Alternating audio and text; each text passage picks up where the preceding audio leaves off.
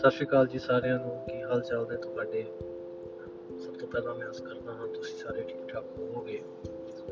ਦੋਸਤੋ, ਅੱਜ ਤੋਂ ਮੈਂ ਤੁਹਾਡੇ ਸਾਰਿਆਂ ਲਈ ਪੋਡਕਾਸਟ ਬਣਾਇਆ ਕਰੂੰਗਾ ਤੇ ਆਪਣੀ ਗੱਲਬਾਤ ਹੋਇਆ ਕਰੂਗੀ ਪੰਜਾਬ ਬਾਰੇ, ਮੌਜੂਦਾ ਹਾਲਾਤਾਂ ਦੇ ਬਾਰੇ, ਸਮਾਜਿਕ, ਰਾਜਨੀਤਿਕ ਤੇ ਬਾਕੀ ਜੋ ਪੰਜਾਬ ਦੇ ਵਿੱਚ ਗਤੀਵਿਧੀਆਂ ਚੱਲ ਰਹੀਆਂ ਨੇ ਉਹਨਾਂ ਦੇ ਬਾਰੇ। ਤੇ ਰੋਜ਼ ਇੱਕ ਨਾ ਇੱਕ ਨਵਾਂ ਟੌਪਿਕ ਲੈ ਕੇ ਆਪਾਂ ਉਹਦੇ ਤੇ ਗੱਲਬਾਤ ਕਰਿਆ ਕਰਾਂਗੇ। ਬਹੁਤ ਬਹੁਤ ਧੰਨਵਾਦ।